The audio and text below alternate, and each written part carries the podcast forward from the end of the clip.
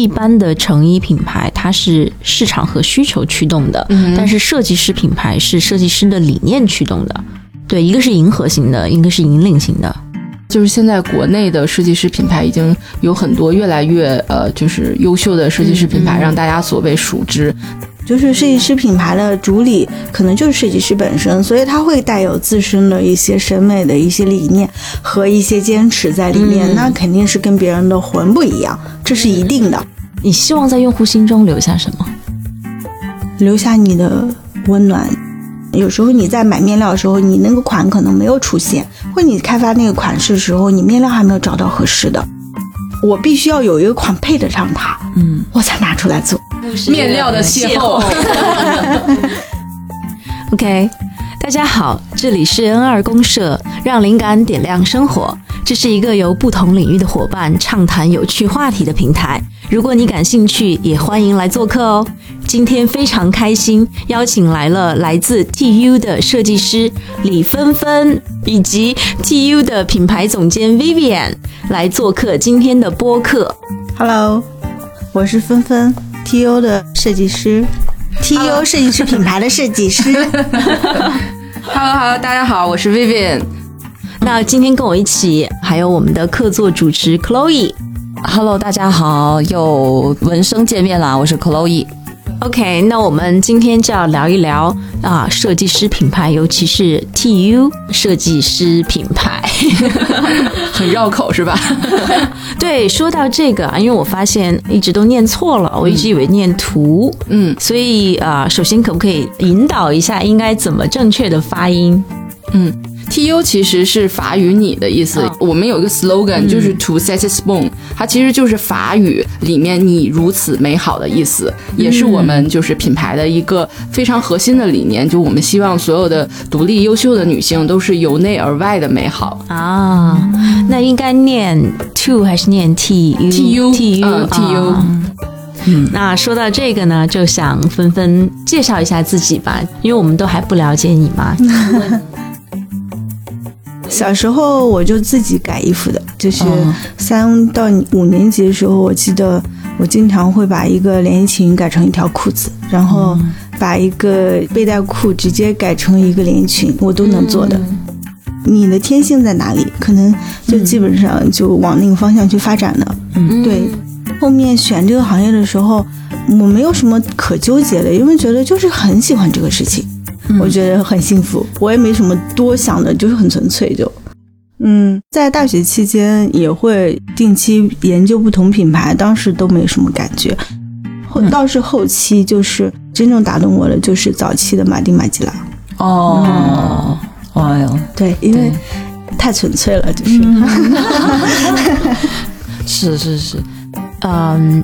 特别好奇，就是纷纷，因为你你选择了去创立一个新的设计师品牌，那你坚持的理念是什么？就为什么你决定要出来去重新去做一个这样的品牌呢？嗯，我是土生土长的一个中国人，我的骨子里相对来讲还是要实用度是大于一切的，就是你的设计要服务于人，不光是你自己在那里。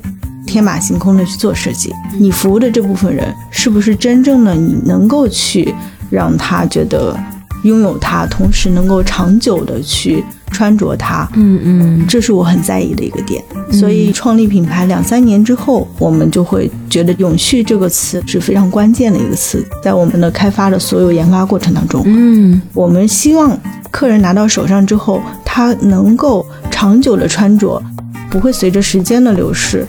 所以为什么我们有一些衣服都是一五年的？一五年我们成立品牌的时候就有这样的一个款式，那我们每年拿出来做，每年每年拿出来做，其实就是因为这些款式经得起时间的考验。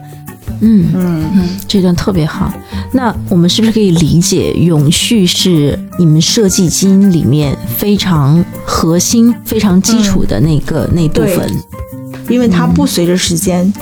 去洗刷掉，就好像你轻轻抹了一些，而是刻在石头上的一个东西，它是能够在时间冲刷过程当中保留下来的这个印记。你会发现，哦，它就是线条感、建筑轮廓感，就服务于所有人，让你更完美的去呈现。嗯而且我们还有定制服务。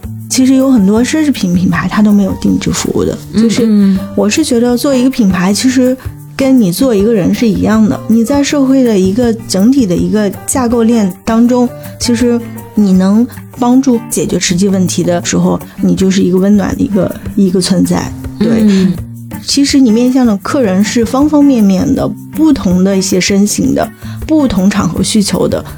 那我们就帮他解决这个定制服务问题，没有额外收取任何费用。是我有体会啊，因为昨天刚买了一件，会 真的帮我去 重新去调整好，再会送到我手上。嗯。对你这个还是轻微修改，有些是直接定制，可能两 XL、三 XL，、但价格会也没有是一样的，没有变化，哦。因为我觉得这就是真正能够解决人实际购买问题。嗯，说到这个永续啊，听上去特别有意思，就是好像你们对它已经有了非常多维度的一个、一个嗯啊、解读哈和实践了，已经嗯，就是呃，当然我也好奇。到底什么样的东西是，或什么样的设计是永续的，是经得起时间的？你刚刚提到一个建筑风格，就是可不可以就是结构感，对对对，分享一下到底嗯怎么样算是一个经得起时间、永续的设计？嗯，从我的角度，就是因为我们身体不是一个简单的一张平板，它是一个三维立体的。去贴合人体去做设计的时候，你的剪裁是不一样的，因为嗯有很多时候我是旋转这种身形剪裁，三百六十度旋转，嗯这个时候面料的四十五度剪裁的时候，它会有微微的弹力。它说贴合你，但同时不紧绷你，这个是一个非常好的这样一个点，嗯去真正落地做设计。那为什么立体剪裁贴合它就经得起时间呢？嗯，因为它它就是紧密的包在你身上做的设计，嗯嗯它感受你的身体，然后贴合你的真实的这样的一个一个舒适需求。嗯嗯所以我我是不是可以这样理解啊？像你刚刚讲，就是我觉得特别打动我，就是它能够包容和感受你的身体，贴合你的身体，所以它能够陪着这个这个穿着的人，陪他在他的这个日常生活中。其实，呃其实我是觉得立裁才是符合人体工学的。嗯嗯嗯，但是后期很多人是为了图快，达到了这样的一个一个一个程式程序化的一个东西，但是它并不是说所有人都要遵循，你可以用自己的方式去做设计。对，所以你们其实选择了一条复杂的路，就是每一件都是立体，而且它都可以根据每一个人的身形去做调整，甚至是大的定制。嗯，其实真正落地、每一件衣服用立体剪裁去做的品牌不多，品牌不多，因为真的是比较复杂，耗时耗力，而且有很多时候修改上是牵一发动全身。你有时候这个袖子可能一点点大小了，你要全部推倒重来。但是你如果是平面剪裁的时候，你可以就是直接画上去，画下来都是线条去呈现的。我们这个是真的是一个空间的东西，一个立体，一个是一个球形。可以这么理解，就是平面剪裁是一张纸，一个版型，我的是一个球形，是这样的一个。明白，已经有一些空空间间感感了。对对对对对，嗯。大约能够明白吧？明白，嗯所以我昨天在去逛店的时候，店长也有跟我讲说，呃，我们的身材也是一个动态变化的，嗯所以你们提供了这个终身终身售后。终身售后，就终身可以帮他去调整。是的，这个是不是也是一种永续的理解？就是比如说我因为风控胖了十五斤，然后可以帮我先裁大一点，然后但是我瘦回来了，他又可以帮我再裁小一点。嗯，但是这样其实蛮费工的，但是他能够真的让这件衣服陪伴这个人一直动态的往前走。是的，嗯，嗯，对这个动态的变化倒是挺形象的一个词。是是，昨天店长跟我说的，我说哇哦，这也是我们最想最大可能性的，把就你衣服的生命周期拉大。那永续的概念，就像你说的，不同的维度，它有不同的落地的一些呃具体的实施的方式。那我们在去卖这个衣服的时候，我们其实也会告诉顾客他怎么去养护。如果有问题，我们也可以修复啊、延长生命周期明。白。是的，嗯，刚刚你提到一个关于永续，有另外一个角度也挺有意思的，就是你们会有一些线或一些产品是 forever，嗯 forever 线。嗯那这个就特别有意思了，就是到底它是满足了哪些条件，或者什么样的特质，什么样的设计它是永续的？因为刚刚我们讲的是身形的这个角度嘛，嗯。从最初的一个出发点就是客人选出来的，这个衣服就是、就是销量是很明显，你不需要推，它就在那里，然后实实在在被很多人接受，并且持续接受，永远可以接受。其实我觉得纷纷还擅长的一点就是很多我们在讲衣服的功能性，大部分想到的都是冲锋衣啊、户外的啊什么，但其实职场的衣服也是具有功能性的，就是职场上面的独立女性的一些需求。我觉得这其实是 TU 另外一个永永续维度的展现。嗯。因为我一直想做的品牌是一个有温度的，嗯。嗯，包括你的定制服务，你的呃修改服务，包括原材料选择也都是可降解的，这也是永续，就是对自然环境的这样一个支持。嗯因为你不光是你活了这一代，可能接下来还有世世代代的人都需要在这里生活。我是比较纯粹的，觉得可以做好这个事情，因为源头上把把关，你真正出发点是这样去考量的，那也没什么难度系数，就是。对，因为 说到这个，因为有一个面料刚刚提到，也是跟永续有关的哈。嗯因为我知道纷纷对面料是特别讲究 啊，你、嗯，是，对这个能分享一下吗？就是嗯这是可能骨子里的一个自带的一个东西，就是我有点偏执的，特别是面料本身。你看，就是我去国外展去看面料，或者是国内展，包括一些供应商去看面料，有时候我会跟同行的人一起去，那别人可能就看一会儿就就失去兴趣了，那我会一直在发，我就觉得我永永不知疲倦的，因为我喜欢这个东西。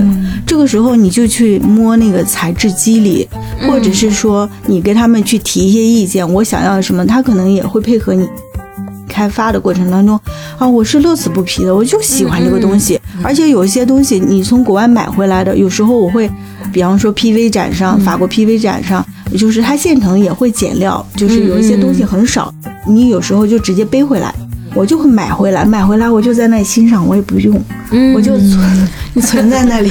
你追求什么样的面料？呃，大理石纹的肌理感的东西，还有纯天然泥土的那种纯的东西放在上面，它有点凹凸感。别人可能有时候觉得，哎，很污很浊的颜色，在我看来好美啊、就这样，就你说不上来，这个这就是你纯的那种生命力，就是你自带骨子里就喜欢它，真的，就你不用去过多的去说，就是就是我也不是说不拿出来做，我必须要有一个款配得上它，嗯，我才拿出来做，对，最好的面料，最好的款式。结合。结合。哦，对，嗯，极致。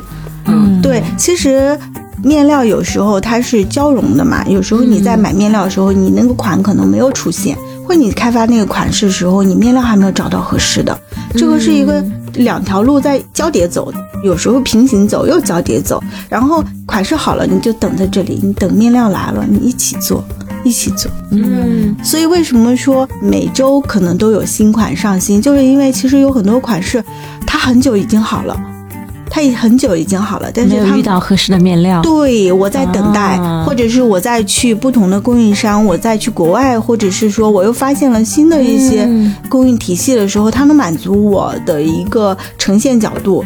我看哦，这个款可以上新了。了，对，像相遇的故事，面料的邂逅对对 对，就是对，就是哎都是在等待一个时机，时机到，水到渠成。就是可不可以给我们举一两个例子啊？就比如说你曾经很美好的这个面料跟款式相遇的，就是比如说你的哪一两个设计你觉得印象非常深刻，你终于等到了这个面料。你最喜欢的面料？其实常规的一些品牌，他们其实做企划的时候，呃，基本上都是框架式的、填压式的，就是说我需要需要三条牛仔裤，我需要两条阔腿裤，然后填充进去，颜色色系要配配好，上下搭配要考虑好。这个框架当然我也会做，不是不能不会做，因为做了它才能整个搭配体系在店里呈现，才会让客人没那么费劲去找单品搭配，就感觉很难。但是有些款式它真的是没有合适的东西去呈现的时候，你就放在那里的时候，或者有些款我就一直坚持不懈，有些版式都很受不了我的，就是有个版都能改到十几次。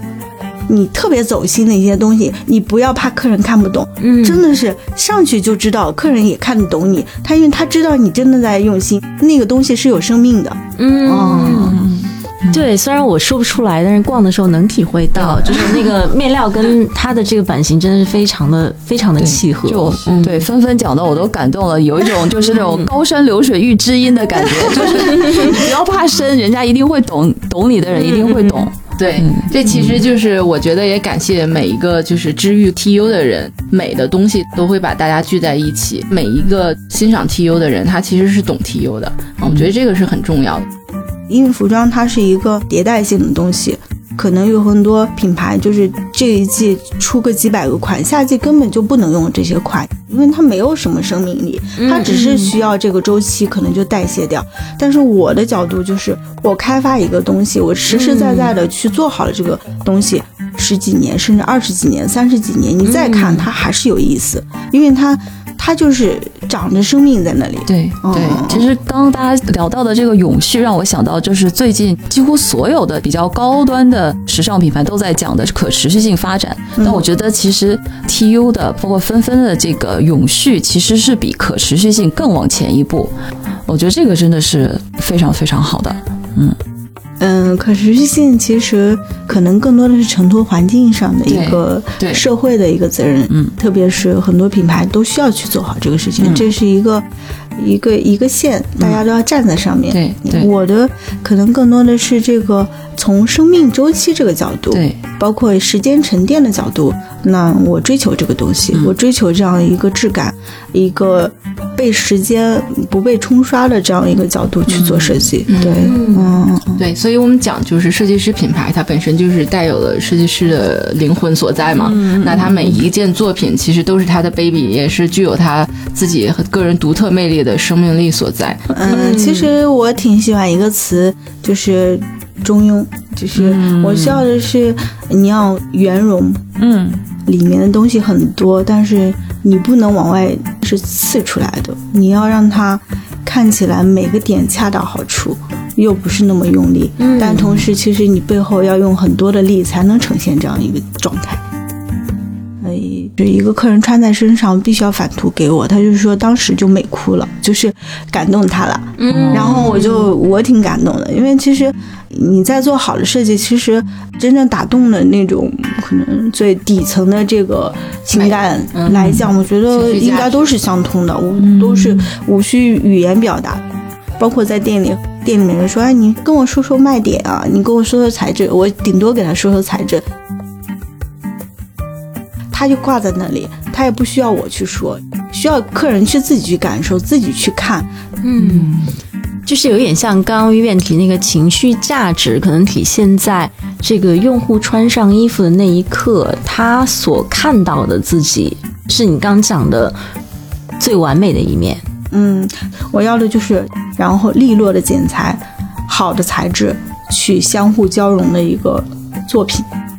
嗯，这个时候，他真的是要上升，他会就他就会感受到你，嗯所以他就会说，哎，你价格真的太良心了，就是这个意思。尤其考虑到每一件都是立体剪裁，然后还终身的售后去维护终身的维护跟剪裁的话，嗯嗯。这个真的是一个非常良心的价格。是这样子，因为常规体系、传统品牌其实一般的成倍率都是行业内其实是都是知道的，到底要成多少，你才能 cover 住你所有的后台前端的成本。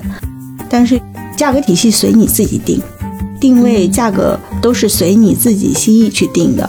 当然，首先你还是要活着，对吧？但是你可以这件衣服你是赚的少的，因为你希望是所有的人都可以来一件儿，而且这样的好设计让更多的人无门槛的去入，所以这个时候我就回馈式的。有很多东西真的超级便宜，因为我很多原料真的是进口的，包括有一些材质差的，我真的是没法用。嗯我必须要好的。嗯那可能原材料上它还是那么贵，但是嗯但是我是希望它能够打破这样传统的这个倍率，嗯嗯这个体系，我就做自己，因为我是想让全世界都看到的这样一个良心品牌。你让很多 更多的人能够穿到，嗯，对，我儿子七岁，刚上一年级，他每天都在问我妈妈：“你还是六家店吗？”啊、我知道了，你想把店开在全世界。啊，哇哦，嗯，太棒了！宝宝从小就知道妈妈的理想，而且很支持他。嗯对，所以我是觉得，呃，首先这个价格体系，我对得起自己，对得起客人，然后让所有人真的是能够买我的设计，我就很开心。嗯，你打破的时候，其实很多人也在给你机会。这非常大的一个志向啊，就是基本上是我我希望所有的女生都能够拥有 TU 的一件衣服。对，嗯，嗯，它的入门款大概是什么样的门槛？啊、其实每年都会有呃回馈款，最低的差不多四百左右吧。哦嗯，但是都是进口德国的一些纱线或什么的，就是一些基础打底类对，的。这些都是要抢的，基本上到了店里就没了。很多老客人知道我们的，立马就没。但是基本上均价是快时尚的一个、一个定价了。但是我们用的材料，所有的线其实都是古特曼的线，因为大家都知道古特曼是用在那爱马仕包包上的，嗯，所以用的线就是我们走的极致，能细节上用的也是非常极致，嗯嗯，而且包括每一颗纽扣，有很多国内的一些设计师品牌，刚开始的时候，因为我我们供应商都差不多嘛，有些他们就说刚开始他们也用牛骨的、牛角的纯天然的一些可降解的扣子，后面就是因为他可能要考虑到成本啊，他就换成塑料的了或者什么样的，然后供应商就说你也换吧，看看你这一颗扣子大十几十几块钱一颗，哦，然后他们可能对几几毛钱一颗。嗯然后我就说，哎呀，我用不了。嗯，嗯，所以即便用户看不懂，其实我说实话，我是真的看不懂的。比如说，我是不懂它的线是，里面没有写在，也没有写在这个产品上，对不对？所以用户即便看不懂，你还是要坚持用最好的东西。啊，对的，因为这个要首先过自己这个坎儿吧。它是一个内在的，它是一个时间积淀的，它不是说今天、明天，它可能十几年、二十几年的一个事情。你希望在用户心中留下什么？留下你的温暖，你的你的设计的走心，嗯，坚持。对你一一如既往的这种品质的高要求。嗯，哦，那反过来说啊，如果今天比如说用了一个塑料的扣子，会怎样？你觉得对于你来说？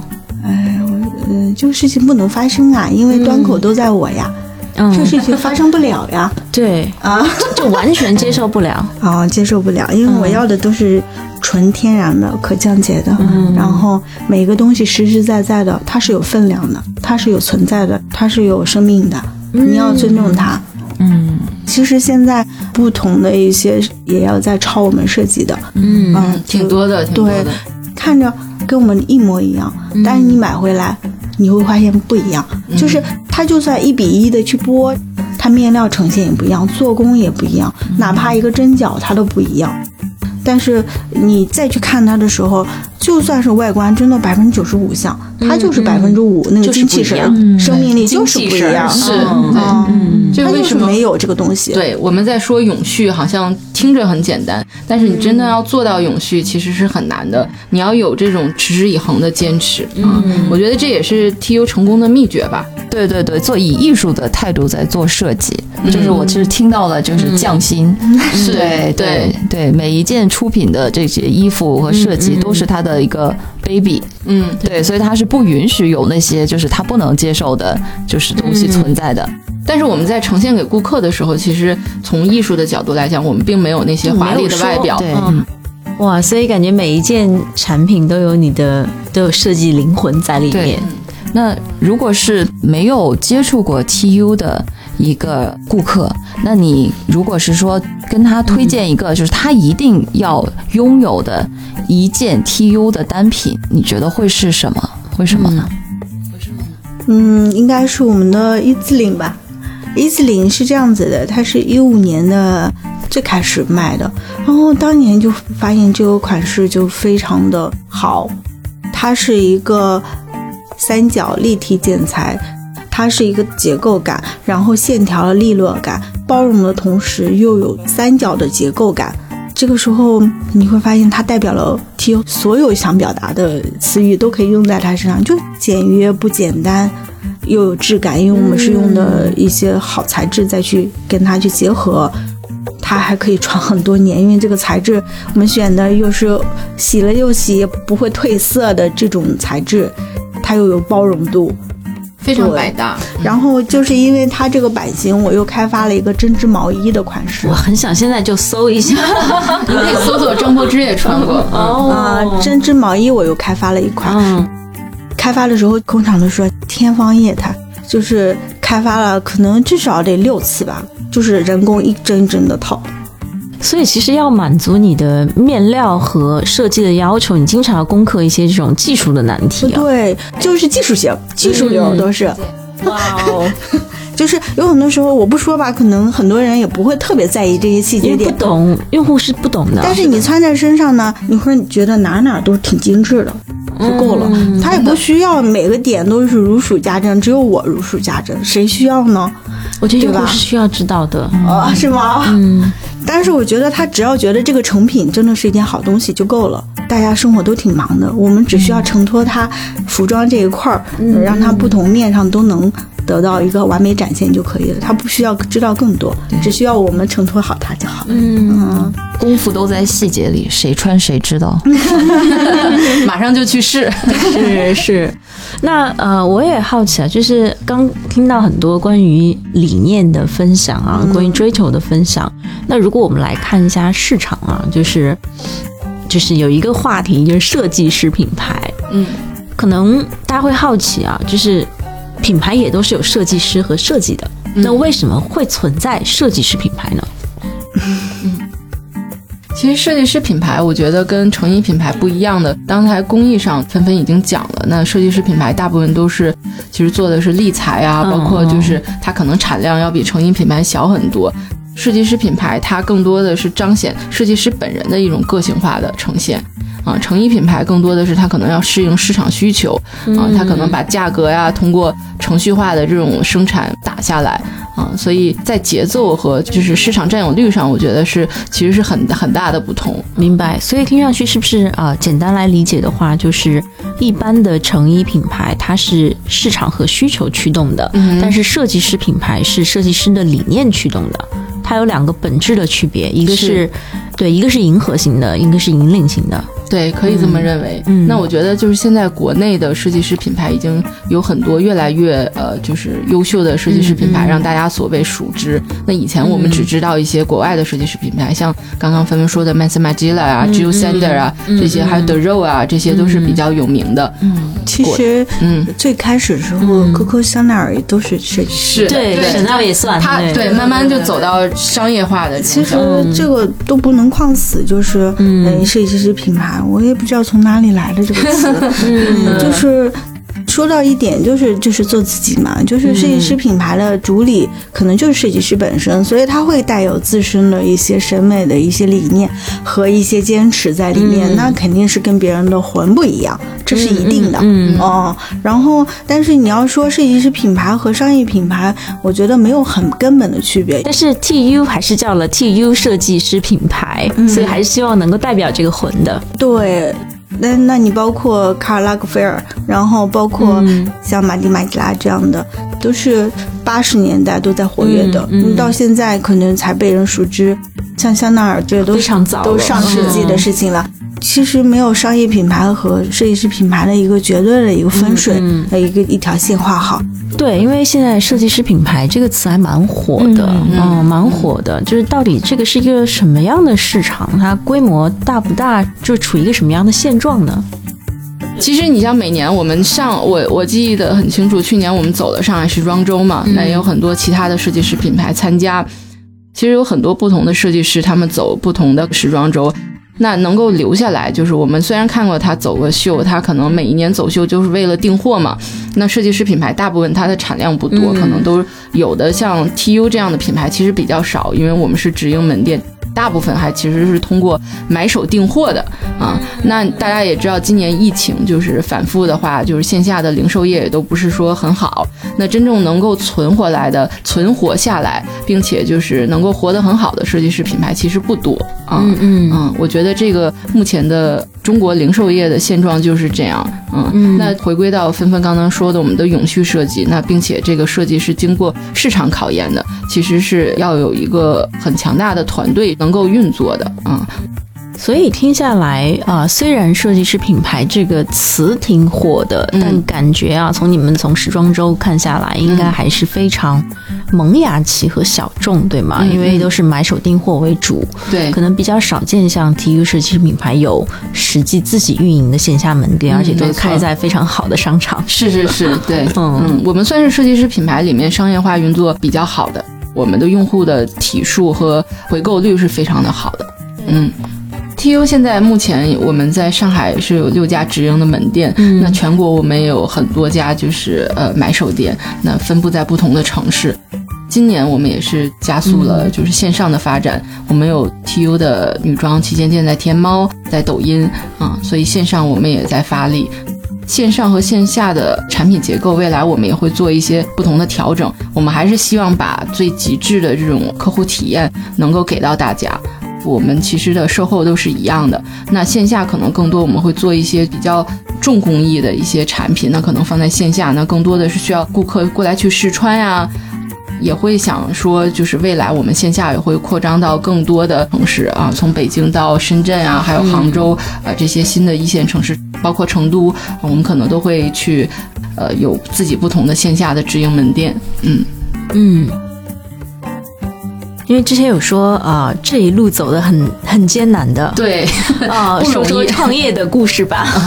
对，这个纷纷很有发言权嗯，包括你刚呃创业的时候，她也刚怀孕，对吧？嗯，就是也是从生理到心理上，就是能够很强大，这是最具有代表的优秀女性。嗯嗯，当时也是因为觉得自己想真正做点什么。也没有什么很复杂的，就跟流水一样自然。但刚说非常艰难是怎么讲？哎，怀孕跟创业并不冲突，其实就是他觉得好像很简单，但其实就是当时你觉得简单，对他觉得简单，但是我们看来其实是一个很艰难的过程，就是因为但是他已经都经历了嘛，就是现在。去想，可能就是过去了就过去。但当时你要想开第一家店的时候，你所有的就是开一家店，你所有的装修、你的规划、你的啊，对吧？这个方面啊，那他在大着肚子的时候还得去做这些事情。那创业都是这样，白手起家。一对，可不可以分享一下当时到底是什么样的一种就是境况？嗯，创业的境况没什么太大感觉。本来抗压性可能也好吧，嗯就是你决定做这个事情，就是内心很强大的人。对啊，你本身你已经决定要做这个事情了，只能往前推进，而且不是很复杂的事情，只是说在执行过程当中，那肯定是费时、费心、费脑的事情。因为包括你可能从来没开过店，你先找店面，然后还要谈房租，然后你还得。谈这个诶，那个设计就是那个室内设计团队，然后包括买材料，你可能还想省钱，因为毕竟还在创业期，没有多少钱。这个时候，这个不同的一些端口，其实你没有现成的一些资源可以用，都是呃硬薅过来的，然后再资源整合去做好这个事情。这个时候可能是比较费心的。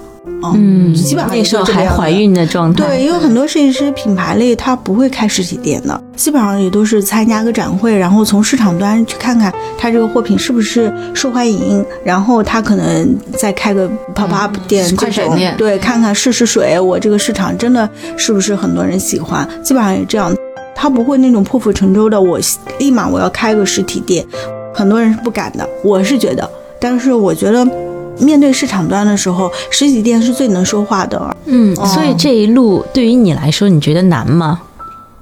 哎呀，我我好像不觉得很难，其实挺操心的，是真的。嗯，因为就是我在刚开第一家店的时候，正好也是怀孕期嘛，大着肚子，看材料你都自己去看，贴的地板什么的，当时我记得我们都要自己去市场上去买。嗯哦，嗯，对，这其实太创厉害了。业就是一个很漫长的、很很孤独的，就是很琐碎的一个事情。时尚行业，你们也知道，其实背后真的是很艰辛的一件事情，因为你一颗纽扣、一个拉链，你一个工艺做不好，你这一盘货都做不好，所有的事情都要去操心。嗯工艺上你不是很懂的时候，你就需要去飞到那个工厂，然后可能在几天就在那里，你就要不断的去去跟他讲你想要什么，他能呈现的角度是什么，然后还要不断的试片，就毛衣这样，你这个针法，你可能要不同的几个片试出来，那个松密度才能达到你想要的一个结果，真的是很很累，很繁琐啊。对，刚刚讲说而且你想做到极致，嗯。从我角度差一点点，颜色差了一点点，白了一点点，我就是过不去。对，迁就不了，将就不了。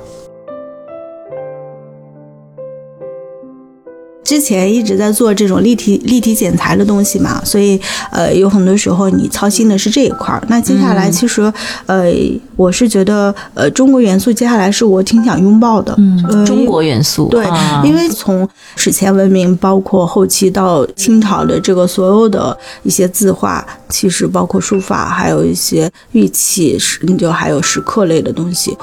就是你会提取到真的是博大精深的一些东西，这些点其实有很多东西都已经被很多人遗忘了。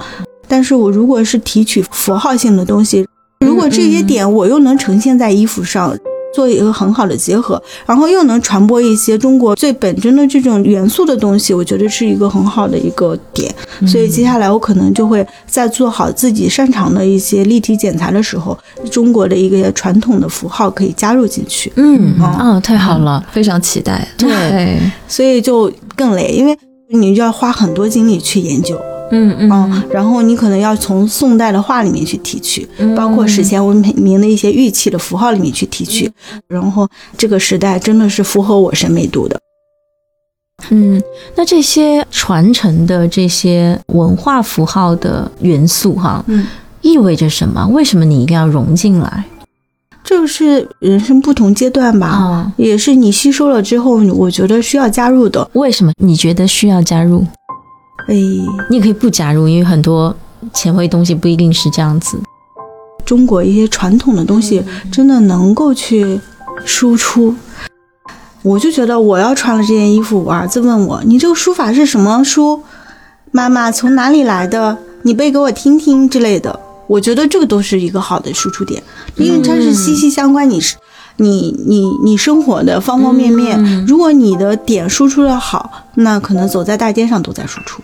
明白，也是让更多的用户能够感受到一些更传统的文化。对，有很多东西你没办法像一本书那么厚，它只能是印在上面，或者是你的一个手法上去、去去点缀一下。嗯，然后这个时候可能你再跟客人去传输，或者是说它本身就印在上面，呃，别人就看见了，那也是一种传输的一种方式。嗯，哦。对我刚刚脑脑补的一个输出是，可能文化输出到其他地方，比如你的理想是开 TU 到全世界的时候，也可以把中国文化带出去。嗯，因为符号才是比较快速的，能让大众很快接受的这样一个端口。如果是融合的好，那真的是很比较美妙的一件事情，我觉得。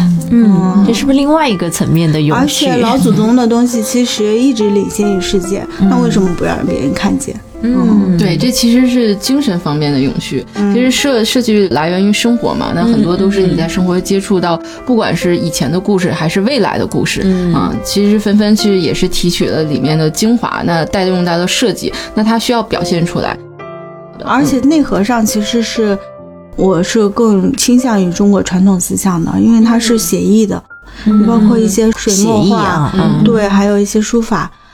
它不在于写的好不好，不在于画的好不好，而在于他当时的心境和他的画是不是心神合一的传递，在笔触之间的一些结合，这个是最关键的。所以你衣服本身也不在于你手法的堆砌，而在于你心神合一的这种落地。嗯，精神的内核的一种表现。嗯。有点像你的肉体跟你的精神是合一的一个状态。嗯。有存在的意义。嗯，嗯，挺好的，哇挺好的。对。对，但中国其实你看文人的这些所有在表达的都都是那种，呃，不经意中的这种天然感，那种那种融合感，浑然那种天成的感觉对对对就不需要用力。嗯嗯中国人是这样子的，嗯不需要用力。不需要那种好像我要彰显什么，你越彰显，其实你越没有什么，只需要你由内而外的去这样柔和，它就是那么的打动人。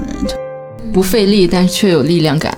其实我自己觉得，有的时候这种不费力的感觉，其实要非常努力才能营造得出来。就是其实这也不在于可能别人觉得你很费力了，但是你自己觉得是乐在其中的，对这是两回事儿。对对对对对，不是刻意的。对对对，就感觉是就是纷纷发现了很好的东西，打动了你，然后你跟大家通过你的设计进行了一个分享。那么在这个分享的过程中，被打到的这些人，对他来说也是一个契机，去发掘更多的可能是比如说中国文化也好，或者是你一些其他的设计理念也好，我觉得是也是一种沟通。嗯，我是觉得是在输出。嗯嗯，对对，是的，是的，嗯希望做得好吧这一期。期待，特别期待，已经期待了。对，什么时候上啊？呃，这个是下一季的事情，明年的春夏可，以了。对，春夏到秋冬这样所以我们要期待明年的春夏款。对对对。你们可以先去试试那一字领。好好，嗯嗯对，正好说到这个啊，我也好奇，就是很多女生在刚迈入职场的时候是不懂穿搭的。我觉得我自己也走了可能十年才找到自己的风格。那你对于穿搭小白或者一些年轻的小姑娘们，有没有什么建议？她们怎么样能够更好的实现你说的那种更完美的展现自己，或者说更好的去展现自己想表达的那一面？嗯比如说有一个刚刚大学毕业的女孩走进你的店里，说：“哎呀，我今天要去面试，我第一天上班，你觉得我要穿什么呢？”嗯你会帮她推荐，给她一些什么样的建议？嗯，我只能是说，首先他要知道自己要什么，这是最关键的。但是很难，很多人是不知道的。嗯哦，那这个时候呢就真的要走弯路。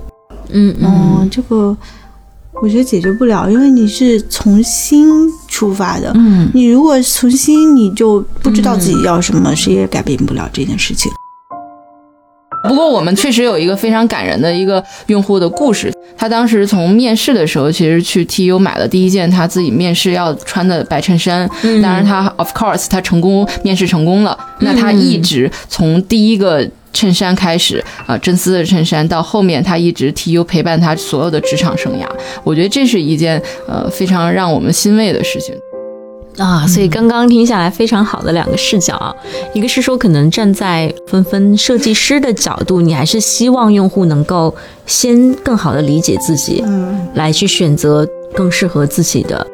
然后呢，如果真的是小白，或者说想要去探索的话，其实像 Vivian 刚介绍的哈，在在 TU 的店里能够去通过试去看，嗯，包括这个 Forever 系列，它都是一个非常百搭的很好的一个选择。嗯那所以对于还没有找到自己风格的人，他也是能够去在 TU 的店里能够去尝试，或者是找到自先从己的风格。我们、嗯、呃，就是已经经过市场所有的顾客的考验，那他们从这个 Forever 系列去试起，因为我们刚才讲那个一字领，刚刚芬芬也讲了他设计的故事，嗯系列对吧 Forever 系列的，就是它谁都可以穿，嗯它的包容度非常高。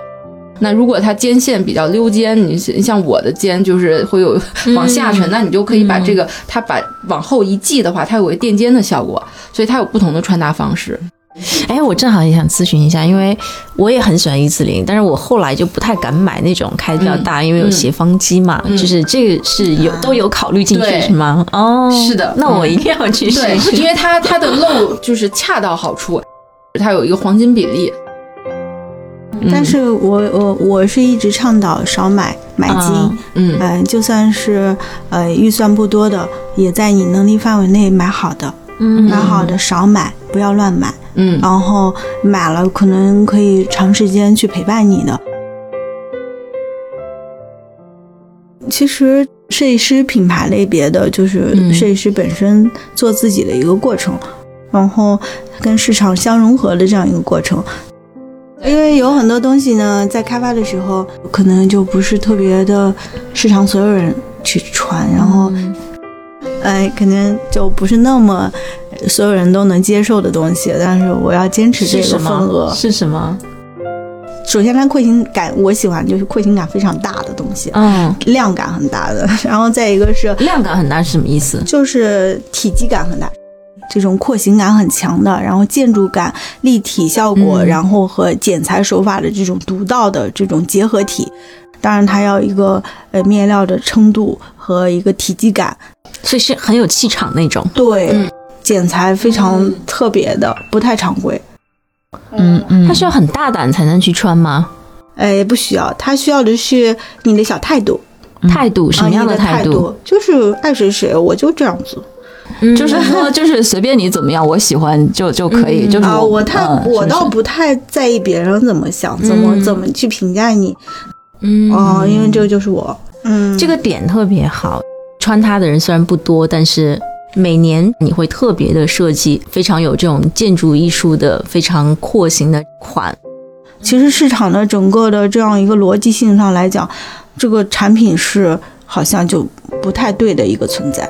但是从我角度，我就非常喜欢。嗯，反常规、反常识的呃，一种设计。对这个那它代表什么？代表是未来前卫还是做自己？就是做我自己。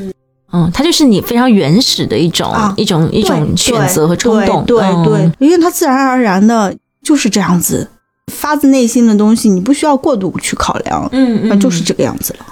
对，但你刚刚说这个设计其实是卖得出去的，其实是有一些女性也选择跟你站在一起的，嗯是什么样的人？嗯，基本上，嗯，还是比较独立，然后嗯有一点小众的同频的人吧。我觉得 T U 它的这种廓形和包括它的纷纷的设计，更多的是一种就是很自然的流露出来的你你一个女性的优雅和魅力所在。但是你穿上以后，就像你说的，很有气场。那次我还在久光的时候，嗯。有一个客人，他他一就说你们的衣服就是都是大女人，嗯。独立女性，极都简风。是大女人，嗯哦。大女主的风格。极简大女主，没有媚的东西在里面，嗯。因为你们太独立、太强大，内心呃很有力量感。嗯嗯嗯，哦。明白。我们今天聊了很多啊，这啊、有还有没有什么是你们想要给听众分享的，或者是说欢迎大家来逛店吧？那肯定欢迎大家去来逛店。那我们希望未来 T U 能够走入更多人的生活当中，T U 能够服务更多的独立女性。嗯，聊的谈谈，就是我今天就是非常的高兴，因为我看到了就是嗯纷纷就是让我感觉到是一个因为自己的热爱。所以呢，他任何的付出，他都能够甘之如饴，因为他可能也，呃，就比如说怀着孕，还要做很多很多庞杂琐碎，他可能并不擅长我喜欢的事情，就有过这些的挫折、困难和风风雨雨，但是因为他热爱他在做的这件事情，所以他都觉得这件事情没有什么，就是应该是这样。然后呢，同时我除了看到他作为一个设计师、艺术家的匠心，那我更更加感动的是，我看到他每次聊到自己的设计时候，眼睛里的那个光，嗯就是那是真正热爱一件呃事情，热爱自己的这个呃艺术才能够出现的一个状态。所以我真的非常的高兴能够参与今天的这个对话。是非常好的总结啊。对，所以嗯，听众朋友们，如果你想要去了解一个啊、这样的品牌，追求永续的、有生命力的设计，你就去逛、去看一下，去了解 TU 设计师品牌。在上海有六家店，在哪里？呃，我们现在在久光百货、中信泰富，还有天安千树，呃，包括我们还有两家店在那个就是长乐路呃，前滩金耀前滩，对，金耀前滩，我们在浦东也有一家店，浦西这边有两家，是陕西南路，呃，三十一号，包括长乐路五零二号，也欢迎大家去逛一逛、看一看。嗯，一定要去逛哦，可以去了解啊、每一个面料跟设计都是怎么样完美的一个邂逅。嗯 是的，嗯，那非常感谢纷纷，非常感谢 Vivian，我们有了这么愉快的一个讨论和和分享，啊、我们也学到了很多啊、这个更加长草了。不会，谢谢谢谢两位邀请我们过来，嗯，我觉得也很荣幸的去分享一些 TU 的故事。嗯，非常开心，谢谢赵老师的邀请，谢谢赵老师那感谢听众们，谢谢纷纷，对啊，那啊，谢谢大家，谢谢听友们收听这一期的播客栏目。那啊，也希望大家能够抽空去一下 TU 的门店，感受一下这样背后的设计跟匠心。我们今天的播客就到这里，我们下期见，拜拜，拜拜，拜拜，拜拜。